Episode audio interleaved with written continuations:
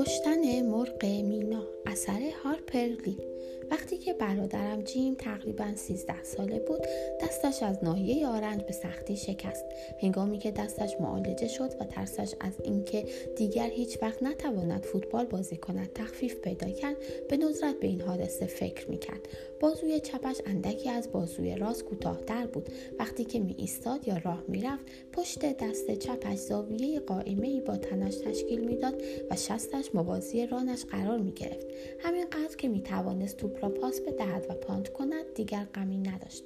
سالها بعد وقتی مجالی دست داد که به گذشته فکر کنیم گاهی درباره عللی که منجر به این حادثه شد با هم صحبت می کردیم من عقیده داشتم که خانواده یوئل همه این ماجرا را موجب شدند ولی جیم که چهار سال از من بزرگتر است می‌گفت مطلب سابقه طولانی تری دارد. به عقیده او ماجرا از تابستانی که دیل نزد ما آمد و برای اولین بار فکر از خانه بیرون کشیدن بورادلی را مطرح کرد شروع شد. گفتم اگر بخواهد سابقه امر را در نظر بگیرد در واقع ماجرا با اندرو جکسون شروع می شود. اگر ژنرال جکسون کریک ها را بیرون نریخته و به آن طرف رودخانه کوچ نداده بود قایق سایمون فینچ هرگز به آبهای رودخانه آلاباما نمی رسید و در آن صورت حالا ما کجا بودیم. سن ما خیلی بیشتر از آن بود که با هم دست به یقه شویم. بنابراین برای داوری به آتیکوس مراجعه کردیم. پدرمان گفت که هر دو حق داریم. برخی از اعضای خانواده از اینکه با وجود جنوبی بودن در میان اجداد و نیاکانمان کسانی را نداشتیم که در جنگ هیستینگز در یکی از دو طرف مخاسمه شرکت کرده باشند احساس شرم می‌کردند. ما فقط سایمون فینچ یک شکارچی و دوافروش اهل کرنوال را داشتیم که خستش از تقوایش پیشی می گرفت در آن زمان متودیست ها در انگلستان از جانب برادران دینی معتدلترشان تعقیب و آزار می شدند سایمون که متودیست بود و از این وضع دل خوشی نداشت از اقیانوس اطلس به قصد فیلادلفیا عبور کرد و از آنجا به جامایکا و بعد به موبیل رفت و بالاخره در جهت مخالف مسیر رودخانه سند استیونز به راه افتاد.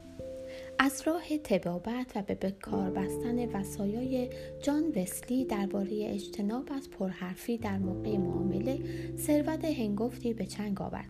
اما از اینکه غالبا به وسوسه های از نوع پوشیدن البسه مرصع و گرانبها که می‌دانست رضای خدا در آن نیست تن در می‌داد ناخشنود بود. بالاخره زمانی رسید که تعالیم مرادش را درباره مالکیت بر موجودات انسانی از یاد برد.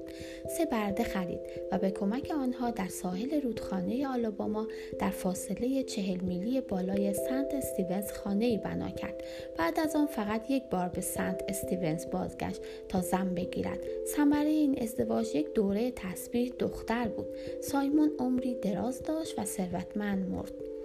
سنت این بود که مردان خانواده بر سر خانه و زندگی سایمون در آبادی فینچ بمانند و با کشت پنبه امرار معاش کنند. این آبادی همه چیز داشت و اگرچه در مقایسه با آبادی های بزرگ اطراف حقیر می نمود اما غیر از یخ و آرد گندم و پوشاک که به وسیله قایق از موبیل تامین می شد آنچه برای گذران روزمره لازم بود می‌شد در آنجا تدارک دید. اگر سایمون می‌دانست جنگ بین شمال و جنوب همه چیز عقابش را به جز ملکشان از چنگ آنها خواهد رو بود بی آنکه کاری از دستش برایت دیوانوار به خشم می آمد. در هر حال سنت اقامت در آبادی برای اعضای ذکور خانواده تا دل قرن بیستم همچنان رعایت می شد تا اینکه اولین بار پدرم آتیکوس فینچ برای تحصیل حقوق به مونتگمری و برادر کهترش برای تحصیل پزشکی به بستون مسافرت کردند. خواهرشان الکساندرا در آبادی ماند و با مرد کم حرفی ازدواج کرد که اغلب در گهواره کنار رودخانه به انتظار اینکه های ماهیگیریش تومه شکار کنند یله می‌داد. همین که پدرم جواز وکالت گرفت به میکم مراجعه کرد تا شروع به کار کند میکم در فاصله تقریبا 20 میلی مشرق آبادی فینچ مرکز استان میکم بود اساسیه دفتر آتیکوس در ادلیه از یک جالباسی، یک سرفتان، یک تخت شطرنج و یک کتاب دست نخورده قانون آلاباما تجاوز نمی‌کرد. نخستین مشتریان او آخرین دو نفری بودند که در زندان استان میکم به دار آویخته شدند. آتیکوس اصرار کرد مساعدت مقامهای رسمی را که به آنها اجازه می‌داد به عنوان مجرم درجه دوم شناخته شوند تا زندگیشان را نجات دهند بپذیرند. ولی آنها از خانواده هوورفورد بودند و در استان میکم این نام مرادف به کل خر است. هاورفورد ها بهترین آهنگر شهر را در منازعی بر سر یک مادیان کشتند. ادعایشان این بود که آهنگر مادیان را به قصد دزدی نزد خود نگه داشته و آنقدر بیپروا بودند که عمل قتل را در حضور سه نفر شاهد مرتکب شدند. برای دفاع از خودشان در قبال جنایتی که مرتکب شده بودند به عقیده آنها کافی بود تکرار کنند. پدرسگ حقش همین بود. می‌خواستند حتما به عنوان مجرم درجه اول بی تقصیر اعلام شوند و در نتیجه تنها کاری که آتیکوس می توانست برای مشتریانش انجام دهد این بود که در مراسم خداحافظی ابدی آنها حضور یابد و شاید از همین جا بود که تنفر عمیق پدرم نسبت به وکالت در مدافع های جنایی شروع شد. آتیکوس طی پنج سال اول اقامتش در میکم تا سرحد امکان صرفه جویی کرد و در سالهای بعد مخارج تحصیل برادرش را تأمین نمود. جان هیل فینچ ده سال از پدرم جوانتر بود و رشته پزشکی را از زمانی انتخاب کرد که کشت پنبه درآمد چندانی نداشت. وقتی عمو جک داشت سر پای خود می ایستاد درآمد آتیکوس از شغل وکالت کافی و مناسب بود. میکمب را دوست داشت زیرا آنجا به دنیا آمده و همانجا بزرگ شده بود مردم را می شناخت و مردم او را می شناختند کارخانه تولید مثل سایمون فینچ او را نسبی یا سببی تقریبا با تمام خانواده های شهر مربوط ساخته بود. میکمپ اصلا شهر کهنه ای بود ولی اولین بار که آن را دیدم علاوه بر این خسته و فرسوده به نظرم رسید. موقع باران خیابانها با گل سرخ رنگی آلوده می‌شد. در پیاده روها علف می‌روید و در میدان شهر ساختمان ادارات دولتی شکم داده بود و انگار فرو میریخت. هوا داغتر بود. سگ سیاهی از گرمای تابستان لح لح می‌زد. در گرمایی رخوت آور زیر سایه درختان بلوط میدان شهر قاطرهایی که استخوان تنشان از زیر پوست بیرون زده بود و به گاری ها بسته شده بودند با دمشان مگس می پراندن. ساعت نه صبح یقه های آهاری مردان چروک شده بود و خانم ها یک بار قبل از ظهر و یک بار بعد از خواب ساعت سه بعد از ظهر حمام می کردن و شب هنگام به شیرینی های لطیف و نرمی می ماندن که روی آنها با خاکقند و قطرات شبنمگون عرق زینت شده باشد. مردم آهسته حرکت می کردن. این طرف و آن طرف میدان پرسه می زدن. پاهایشان را روی زمین می کشیدن. مغازه های اطراف میدان را تماشا می کردن و وقتشان را بیهوده به هدر می دادن. یک روز بیشتر از 24 ساعت نبود اما طولانی تر به نظر می رسید. هیچ شتابی در کار نبود زیرا نه جایی بود که آدم برود نه چیزی که بخرد و نه پولی که به کار خرید آید در نواحی مجاور میکم نیز چیز جالبی برای دیدن وجود نداشت با این همه کسانی بودند که خوشبینی مبهمی ابراز می کردند. همین اواخر درباره میکم گفته شده بود هیچ چیز ندارد که از آن بترسد جز خود ترس آتیکوس جیم و من با آشپزمان که زنی بود به نام کالپورنیا در خیابان اصلی شهر زندگی می کردیم. روابط من و جیم با پدرمان حسنه بود. با ما بازی می کرد. برای من کتاب می از ما کمی فاصله می گرفت و رفتاری معدبانه داشت. کالپورنیا چیز دیگری بود. پوست و استخوان بود. چشمانی نزدیک بین داشت. دستهایش به پهنای یک لنگه در ولی از آن سختتر بود. همیشه مرا از آشپزخانه بیرون میراند و غور می‌زد که چرا مثل جیم معقول نیستم در حالی که خوب می‌دانست جیم از من بزرگتر است درست آن وقت که میل نداشتم به خانه احضارم می‌کرد دعواهای ما به حماسه شبیه بود اما همیشه با پیروزی یک طرف هر بار کالفرنیا فاتح بود زیرا پدرم جانب او را می گرفت از هنگام تولد جیم نزد ما بود و تا آنجا که حافظه یاری می کرد از تحمل وجود قهار و ظالم او ناگزیر بودم. دو ساله بودم که مادرمان مرد و در نتیجه فقدان او برایم محسوس نبود. او از خانواده گریم از شهر مونتگمری بود. آتیکوس اولین بار که به عضویت انجمن ایالتی انتخاب شد با او ملاقات کرد. در آن موقع او مرد میان سالی بود و مادرم 15 سال از او کوچکتر بود. جیم ثمره نخستین سال ازدواج آنهاست. چهار سال بعد من به دنیا آمدم و بعد از دو سال مادرم ناگهان بر اثر یک حمله قلبی درگذشت. می‌گفتند این بیماری در خانواده آنها ارسی است. من او را از دست ندادم اما فکر می‌کنم جیم این فقدان را حس می‌کرد. او را خوب به خاطر می آورد و گاهی در حین بازی ناگهان آهی طولانی می کشید و می رفت پشت گاراژ و تنها با خودش بازی می کرد. در این مواقع می دانستم که نباید مزاحمش بشوم.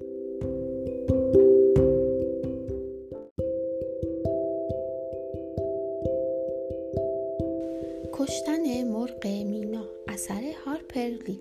وقتی که برادرم جیم تقریبا 13 ساله بود دستش از ناحیه آرنج به سختی شکست. هنگامی که دستش معالجه شد و ترسش از اینکه دیگر هیچ وقت نتواند فوتبال بازی کند تخفیف پیدا کرد به ندرت به این حادثه فکر می‌کرد.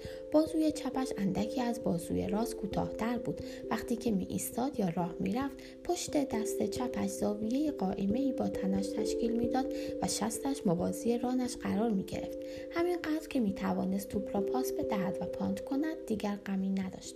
سالها بعد وقتی مجالی دست داد که به گذشته فکر کنیم گاهی درباره عللی که منجر به این حادثه شد با هم صحبت می کردیم من عقیده داشتم که خانواده یوئل همه این ماجرا را موجب شدند. ولی جیم که چهار سال از من بزرگتر است می گفت مطلب سابقه طولانی تری دارد. به عقیده او ماجرا از تابستانی که دیل نزد ما آمد و برای اولین بار فکر از خانه بیرون کشیدن بورادلی را مطرح کرد شروع شد. گفتم اگر بخواهد سابقه ام را در نظر بگیرد در واقع ماجرا با اندرو جکسون شروع می شود. اگر ژنرال جکسون کریک ها را بیرون نریخته و به آن طرف رودخانه کوچ نداده بود قایق سایمون فینچ هرگز به آبهای رودخانه آلاباما نمی رسید و در آن صورت حالا ما کجا بودیم سن ما خیلی بیشتر از آن بود که با هم دست به یقه شویم. بنابراین برای داوری به آتیکوس مراجعه کردیم. پدرمان گفت که هر دو حق داریم. برخی از اعضای خانواده از اینکه با وجود جنوبی بودن در میان اجداد و نیاکانمان کسانی را نداشتیم که در جنگ هیستینگز در یکی از دو طرف مخاسمه شرکت کرده باشند احساس شرم می‌کردند. ما فقط سایمون فینچ یک شکارچی و دوافروش اهل کرنوال را داشتیم.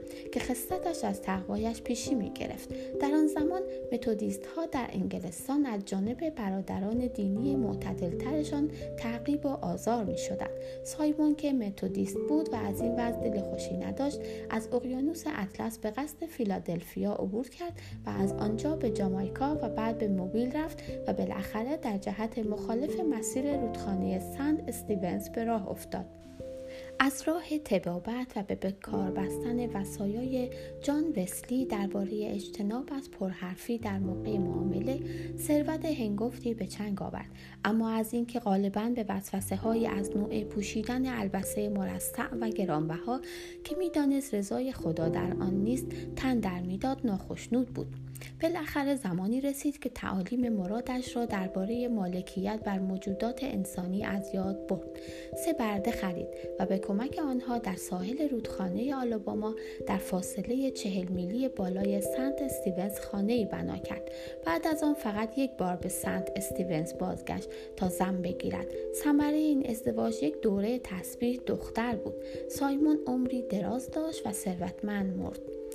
سنت این بود که مردان خانواده بر سر خانه و زندگی سایمون در آبادی فینچ بمانند و با کشت پنبه امرار معاش کنند. این آبادی همه چیز داشت و اگرچه در مقایسه با آبادی های بزرگ اطراف حقیر می نمود اما غیر از یخ و آرد گندم و پوشاک که به وسیله قایق از موبیل تامین می شد آنچه برای گذران روزمره لازم بود می‌شد در آنجا تدارک دید.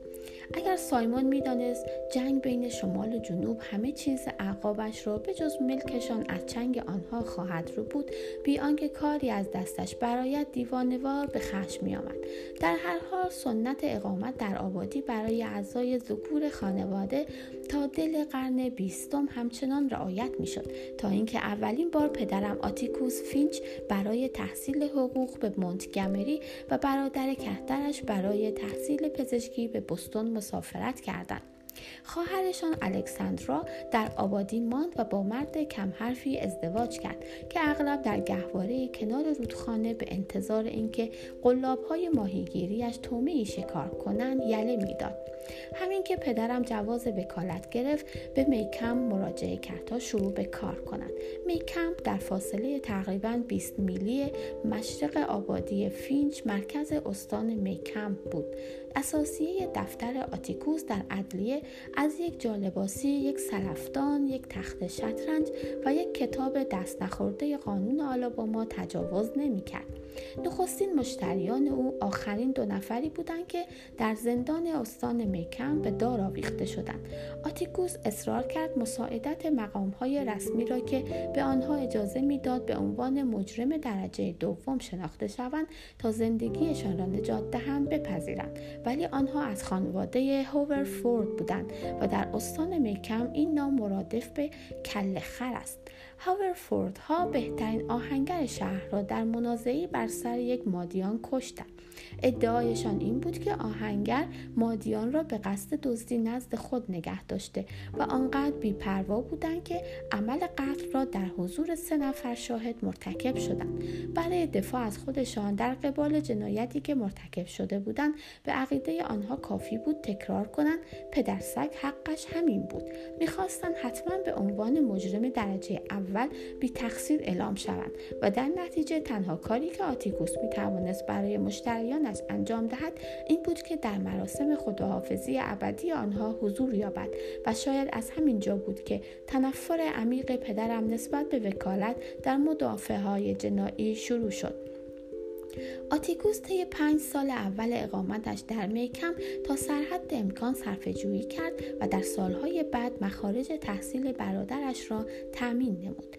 جان هیل فینچ ده سال از پدرم جوانتر بود و رشته پزشکی را از زمانی انتخاب کرد که کشت پنبه درآمد چندانی نداشت. وقتی عمو جک داشت سر پای خود می ایستاد درآمد آتیکوس از شغل وکالت کافی و مناسب بود. میکمب را دوست داشت زیرا آنجا به دنیا آمده و همانجا بزرگ شده بود مردم را می شناخت و مردم او را می شناختند کارخانه تولید مثل سایمون فینچ او را نسبی یا سببی تقریبا با تمام خانواده های شهر مربوط ساخته بود. میکمپ اصلا شهر کهنه ای بود ولی اولین بار که آن را دیدم علاوه بر این خسته و فرسوده به نظرم رسید. موقع باران خیابانها با گل سرخ رنگی آلوده می‌شد. در پیاده روها علف می‌روید و در میدان شهر ساختمان ادارات دولتی شکم داده بود و انگار فرو میریخت. هوا داغتر بود. سگ سیاهی از گرمای تابستان لح لح می‌زد.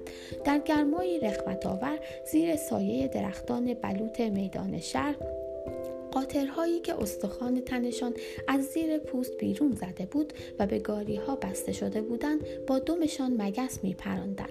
ساعت نه صبح یقه های آهاری مردان چروک شده بود و خانم ها یک بار قبل از ظهر و یک بار بعد از خواب ساعت سه بعد از ظهر حمام می کردن و شب هنگام به شیرینی های لطیف و نرمی می ماندن که روی آنها با خاکقند و قطرات شبنمگون عرق زینت شده باشد.